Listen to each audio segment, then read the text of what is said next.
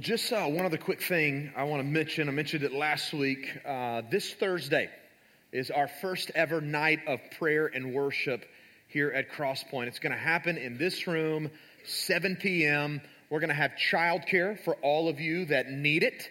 And so, um, when it comes to this night, I would say a few things. One, if you're somebody in the room who needs prayer, right, I want to invite you to come. And, and let's be honest, we all need prayer, don't we?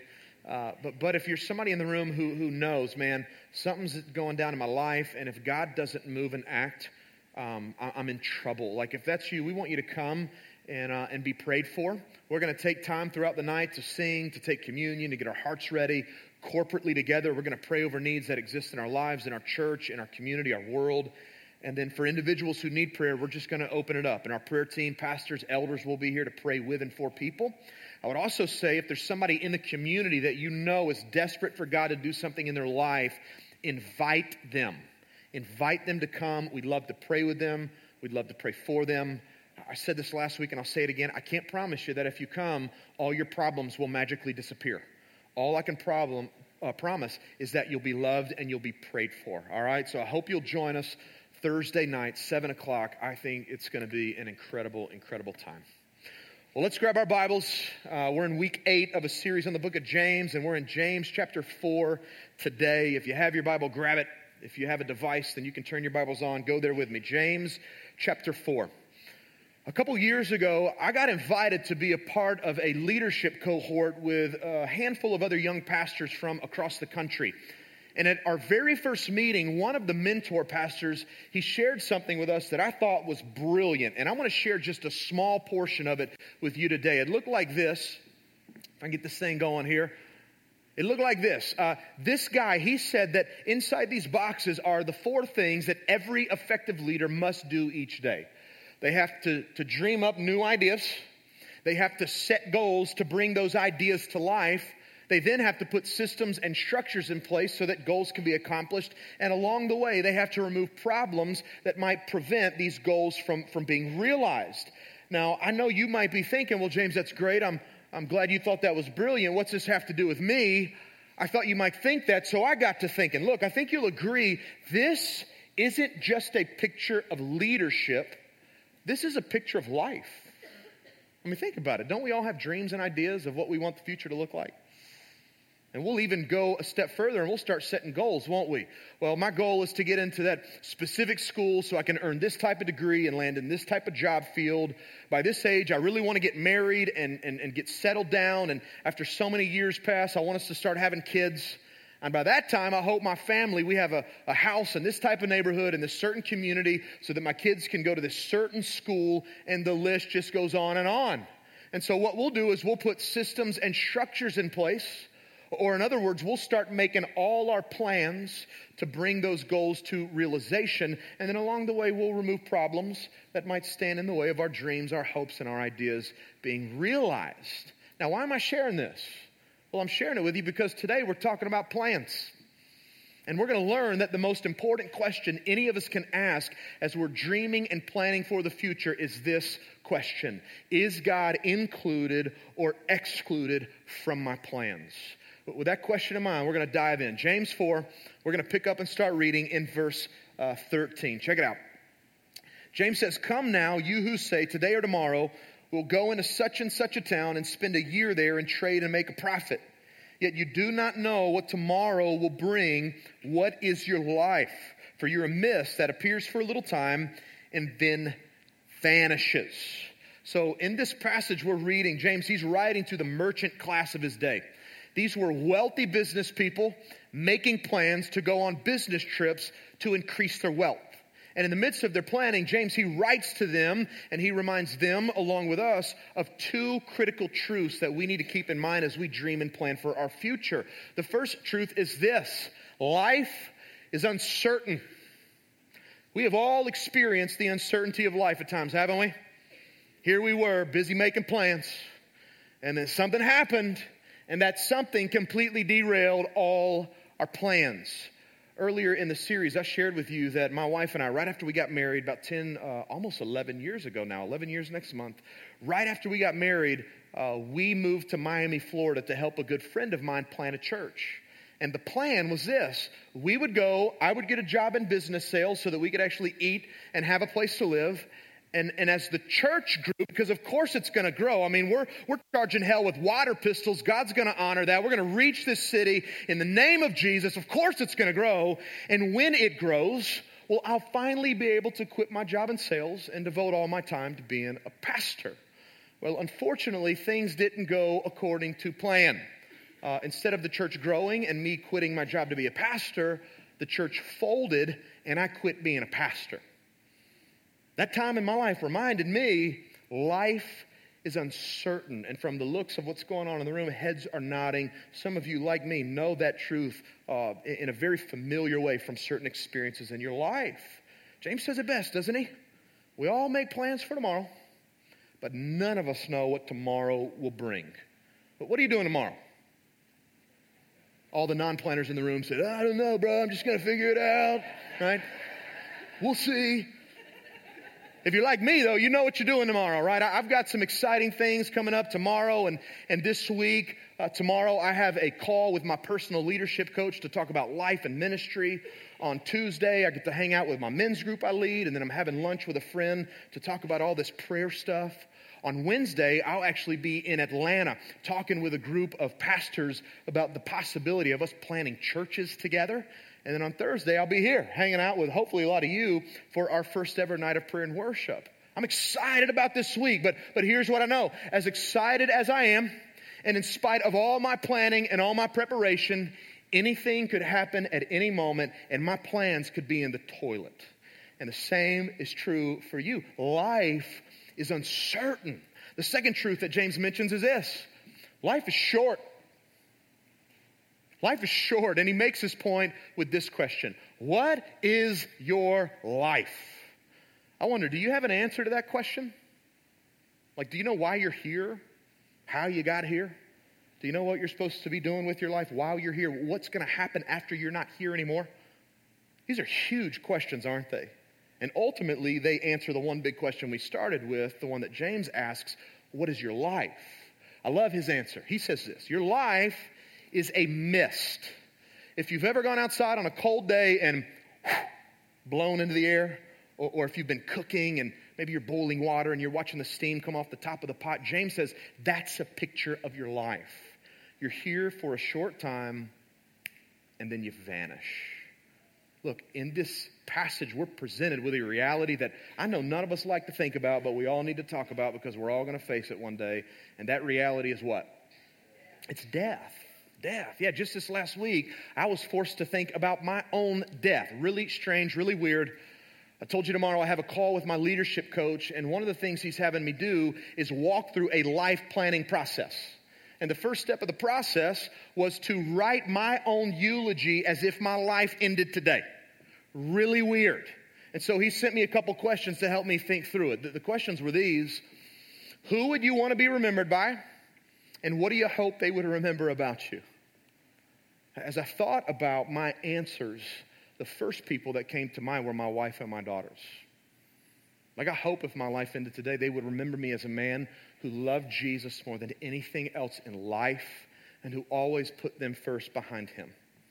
I pray that my wife would remember me as a man who did everything in my power to love her just like Jesus loves his church.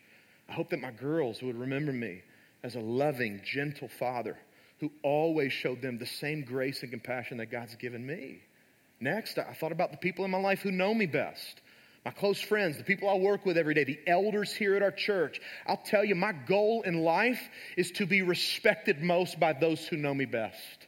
And so I pray that if my life ended today, those people would remember me as a guy who was the same all the time.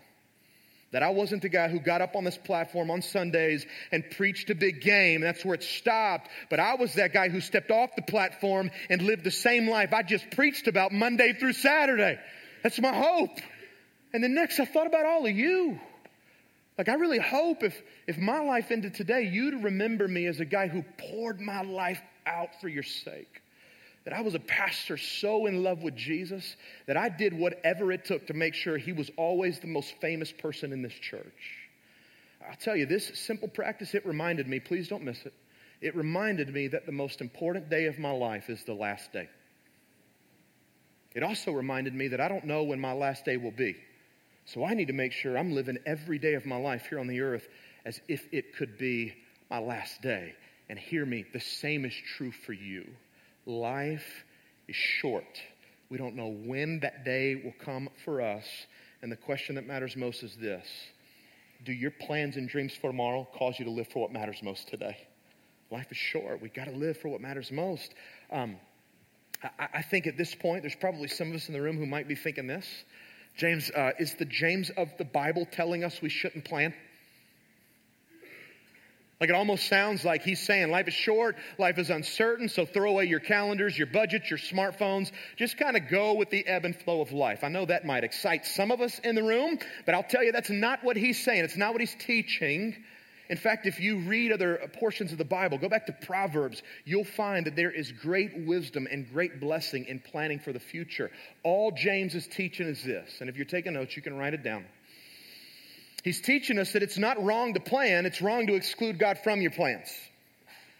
It's not wrong to plan, it's, it's wrong to exclude God from your plans. And in verses 15 and 16, he tells us why. So pick back up and read with me. Verse 15. He says, Instead, you ought to say, if the Lord wills, we will live and do this or that. As it is, you boast in your arrogance. All such boasting is evil. So James tells us look, when we ignore the uncertainty and the brevity of life and we boast about all of our future dreams and, and future plans, that's arrogant and it's evil. And why? Well, because in doing so, we make some evil, arrogant assumptions. And I'll show them to you. There's three in particular. Here they are I'm in charge, I'm in control, I can compartmentalize. And I'll just walk you through them. First, I'm in charge. I call the shots. It's my life. I can do what I want, when I want to do it, how I want to do it. Nobody can tell me what to do and why. Well, because I'm in charge of me. Next, I'm in control. Uh, this is what the world wants you to believe that you are the master of your own destiny. That if you'll just do how, uh, what you want, how you want to do it, that you can control and manipulate, manipulate all of life's results. And then finally, this one's dangerous, really dangerous. I can compartmentalize. Picture your life as a set of boxes, if you will. You've got your marriage box, you've got your kids box, uh, you got your work box, your hobby box, and then you have your God box. And you come to church on Sunday so that you can take God out of his box and sing some songs and listen to a message. You, you, you can say you did it, right? Keep God happy. But throughout the rest of the week, you don't ever let God out of his box to affect your other boxes. And by failing to do so, you make all your own plans for your future, both personally and professionally, while excluding God in the process. These assumptions are evil for the following reasons. First, they dismiss God's sovereignty. They dismiss God's sovereignty. I'm working hard right now to teach my four year old daughter that she is in charge and in control of nothing. She's not quite understanding it but I can't be too hard on her because most of us adults don't understand it either. Right? Doesn't matter if you're 4, 24, 54, 84.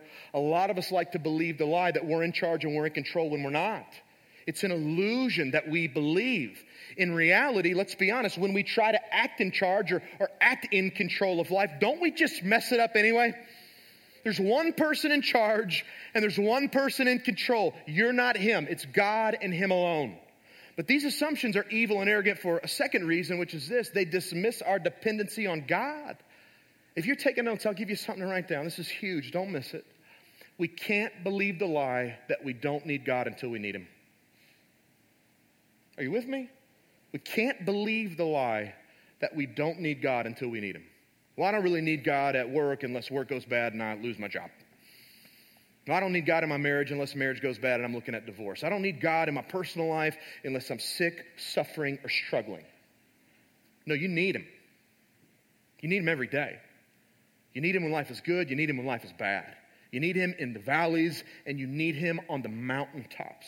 As the Bible teaches, your life and mine is completely dependent on God. This is why, look, this is why God's not ever going to be content staying in that little box some of us try to put him in. He won't even be content appearing at the top of some priority list you've created. God's desire is to be at the center of your life and list, infiltrating and influencing every aspect of who you are so that day by day you remember just how much you need Him. This is why James, look, this is why James says we should say, if the Lord wills, we'll live and do this or that. Please hear me, that's not a cliche statement. I know you'll meet those Christian people, oh, if the Lord wills, right? And it's just cliche.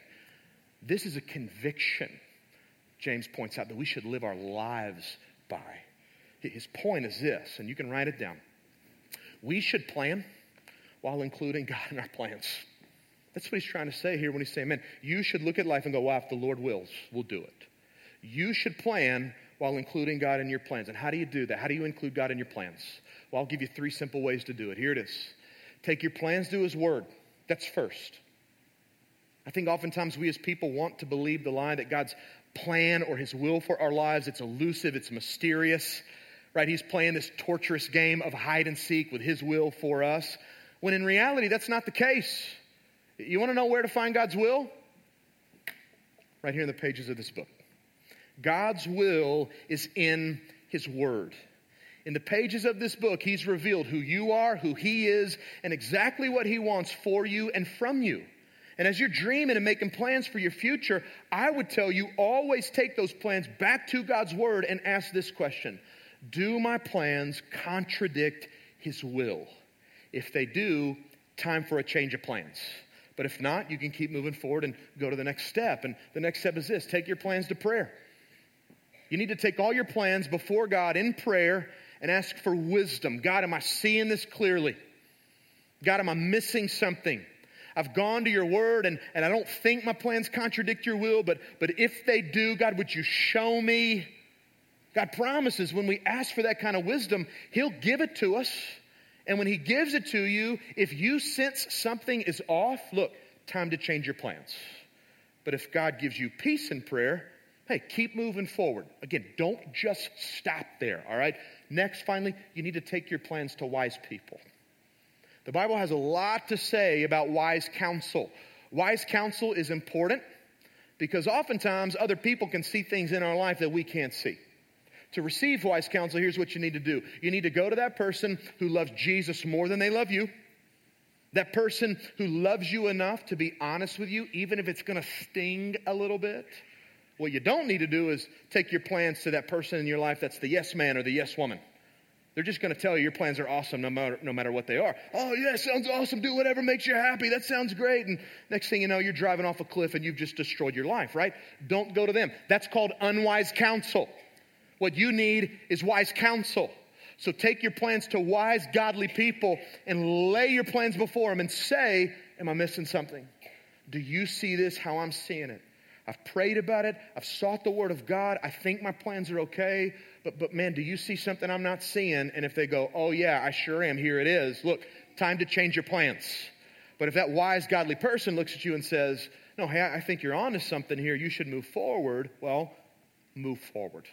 Pop quiz time, right? In light of all this, pop quiz. Here's the question. What is it called when you take your plans to his word you take your plans to prayer and you take your plans to wise people. You, you know what it's called? Some, who said it? Close. Here's what it is. Everybody fails, all right? Here's what it is it's called humility. It's called humility. It's you going to God and saying to Him, God, here are all my plans. I am recognizing you're in charge. You're in control. I'm dependent on you. And God, what I want to do is trust you enough to allow you to change my plans if that's what you want to do. It's not about what I want, it's about what you want. And God, if you want to change what I want, I'm going to trust that it's the best and the right thing for me. And here's the deal if God doesn't change your plans, the good news is this you get to say, you know what, I've sought the Lord humbly. And as far as I can tell, my plans line up with His will, so I'll keep moving forward. James, he, he offers one final thought in verse 17. And it's a big one. Go back to the passage with me. Let's read.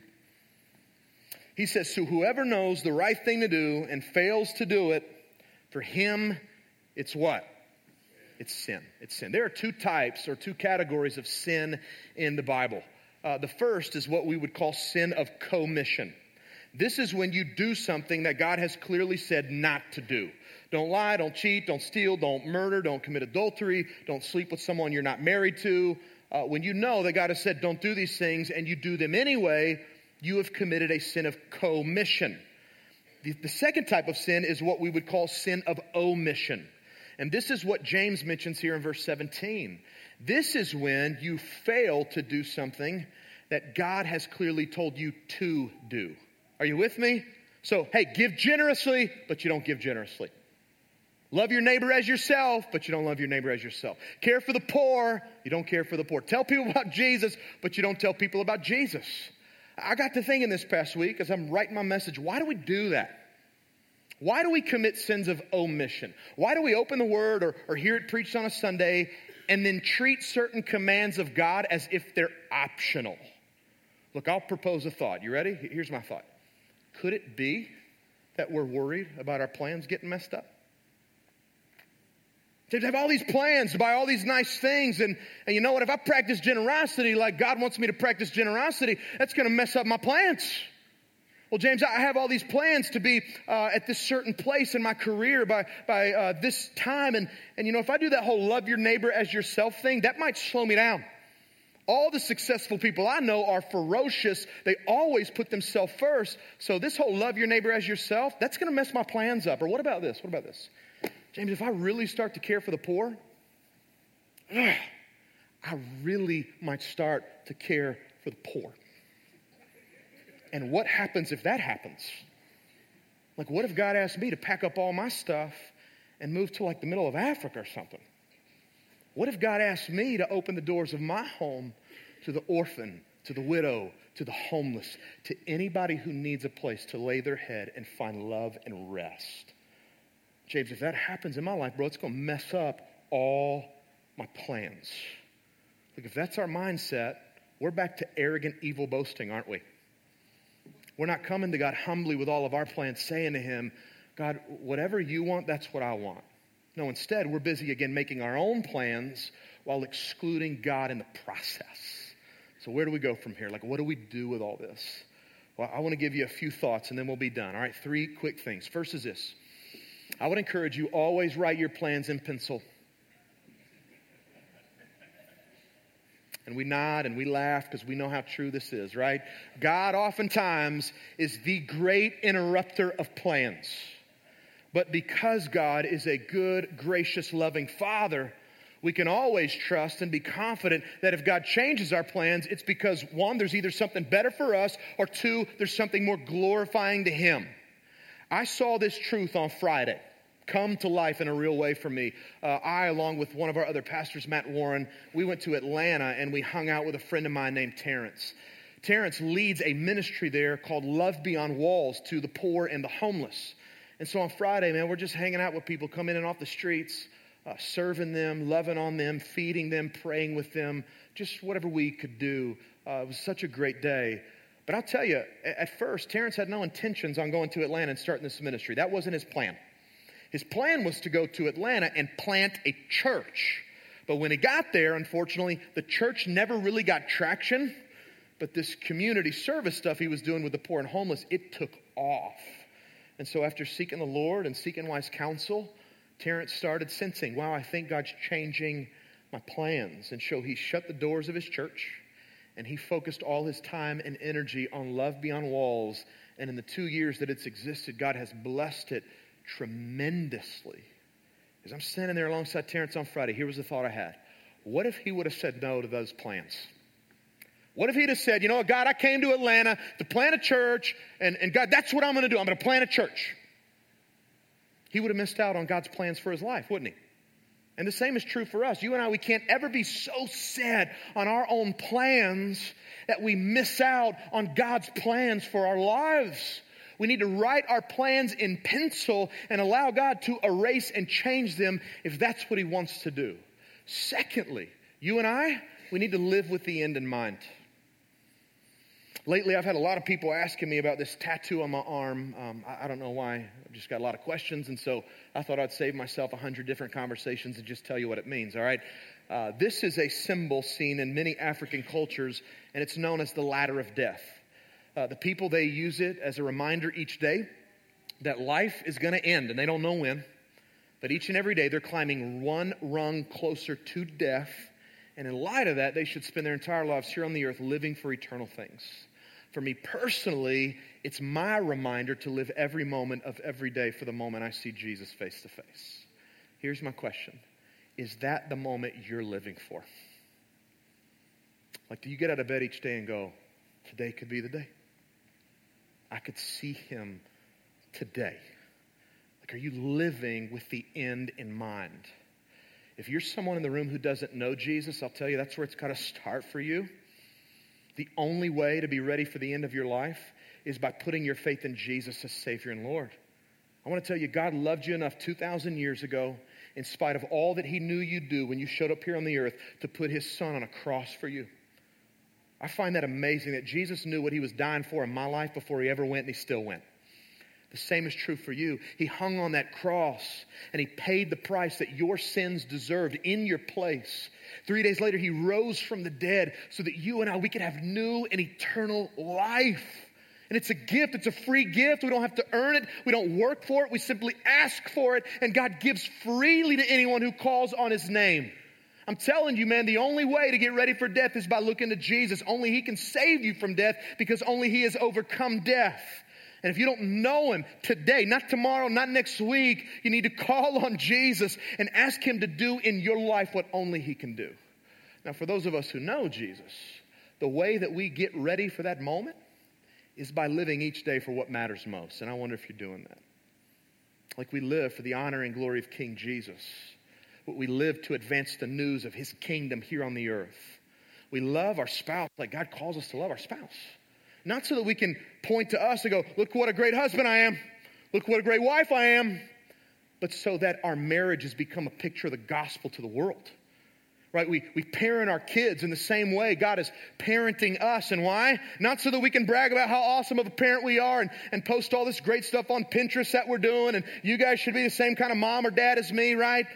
No, we do it so that our faith can be passed down to future generations. And like Jesus, hear me, like Jesus, we become a servant to all. We put other people before ourselves day in and day out. We should look at other people around us and ask the question how can I consider their needs before considering my own, that they might experience the same grace and mercy that God has shown me? Are those the things you're living for? Do the things that matter most in life matter most to you? Right? If not, I would say first, remember what Jesus has done for you and then set your sights on the finish line of life and live each day with the end in mind. And then finally, finally, I would tell you to stop omitting and start submitting. A few weeks ago, uh, one of the missionaries that our church worked with in Burkina Faso, Africa, was killed in a terrorist attack that took place there. His name was Mike Riddering. And I'll never forget the first time I met Mike. Uh, we're sitting at the orphanage that he and his wife Amy ran out in this little village called Yako and he's sharing the story with us of how they ended up in Africa. And he said to me something that it stuck with me to this day. He said, James, this whole process has taught me that there is a big difference between a committed Christian and a submitted Christian. He said, I've always said I was a committed Christian. Served the church, gave money, did all the right things, uh, served as, as youth pastors. These people, they were entrepreneurs. Uh, they owned businesses, successful people in South Florida. Again, Mike's going, I, I would have always said I was committed. He said, but when God called us to lay down our businesses, to sell our stuff, and to move to Africa to serve orphans and widows, I had to wrestle with not I was with whether or not I was truly submitted. Was I willing to lay all my hopes, all my dreams, and all my plans before the Lord and say to Him, not what I want, but what you want? It's easy to say we're committed, isn't it? I'm in church, I serve, I give my money, I try to help in the community. And that's great. Like those things are awesome. You should do those things. But, but what matters more than your commitment is your submission. Are you someone truly willing to lay all your plans, hopes, and dreams before the Lord and say to Him, not what I want, but what you want? It's not about my will, it's about your will. You See, I have to believe that there are some of us here today who know exactly what God wants us to do, and we're ignoring it. And why? It's going to mess up our plans. And if that's you, here's what I'd say to you. My challenge is this it's time for you to stop ignoring God, to stop omitting what you know God wants to do in your life, to let His dreams and His plans become your dreams and your plans. It's time to finally submit your life to Him. here's how we're going to close. Our band, they're going to come and lead us in a song that they uh, sang just a couple weeks ago. Every time I hear it, it just moves my heart. And, uh, and I pray that it does the same for you today. In just a moment, um, we're going to stand, and our prayer team's going to be here along with me. And if you're someone in the room who's holding tightly to your plans, to your hopes, to your dreams, and you know, you know what, today, today's the day I submit. Today's going to mark a new beginning in my life. It's not about what I want anymore, it's about what He wants. If that's you, I would invite you, come and pray with us. We believe there's great power in you being prayed with or, or, for by someone else. And so we'd love to pray with you. Or you can do what people did last gathering and just come and kneel at the front of this room. And we'd love just to place a hand on your shoulder and pray over your life. But before we respond in that way, look, I, I would say to you if you're in the room today and you don't know Jesus, you got to know him. You got to know him today, right now. And if you know that you need to put your faith in him, I want to help you do it in this moment, all right? So let's just bow our heads and close our eyes all around the room. I often say in moments like these that prayer doesn't save people, Jesus saves people. But it's through prayer that we go to God and we confess to Him who we believe Him to be, and we ask Him to do in our life what only He can do. And so if you know that you're that person, you're, not ready for the end of life, you're searching that, that question what, what's life about? Why am I here? What am I living for? You, you don't have answers because you haven't looked to the only one who can give you answers just yet. If that's you and you know you need to put your faith in Jesus, you need the new life that only He can offer, you need to be ready for the end of life whenever that day might come. I would just say right now, in the quietness of your heart, just pray something like this to God. Say to Him, God, I need you. I'm done being in control. I'm done pretending like, like I'm in charge of me. God, I'm dependent on you. I need you got to confess today that I'm a sinful person who needs a Savior. And I believe Jesus is the Savior I need. I put my faith in, in His death for me, I put my faith in His resurrection. And God, I ask you through Jesus to give me new life and eternal life. God, change me, take control of my life today. God, and I pray that, that your dreams and plans for me God, would become my plans and dreams for the future. God, thank you for saving me. I say yes to Jesus. If you just prayed with me as we stand together in a moment, I just really want to encourage you not to stand there at your seat, but to instead come to me. I'll be here at the front of the room, or you can come to one of our prayer team members and just tell them, just tell them, I said yes to Jesus. That's all you need to say. We're not going to make it weird. All we want to do is pray with you, celebrate your decision, and then we're going to give you some free stuff, some free resources to help you get started in your new relationship with Christ. God, our prayer is that you'd move in power during these next few moments.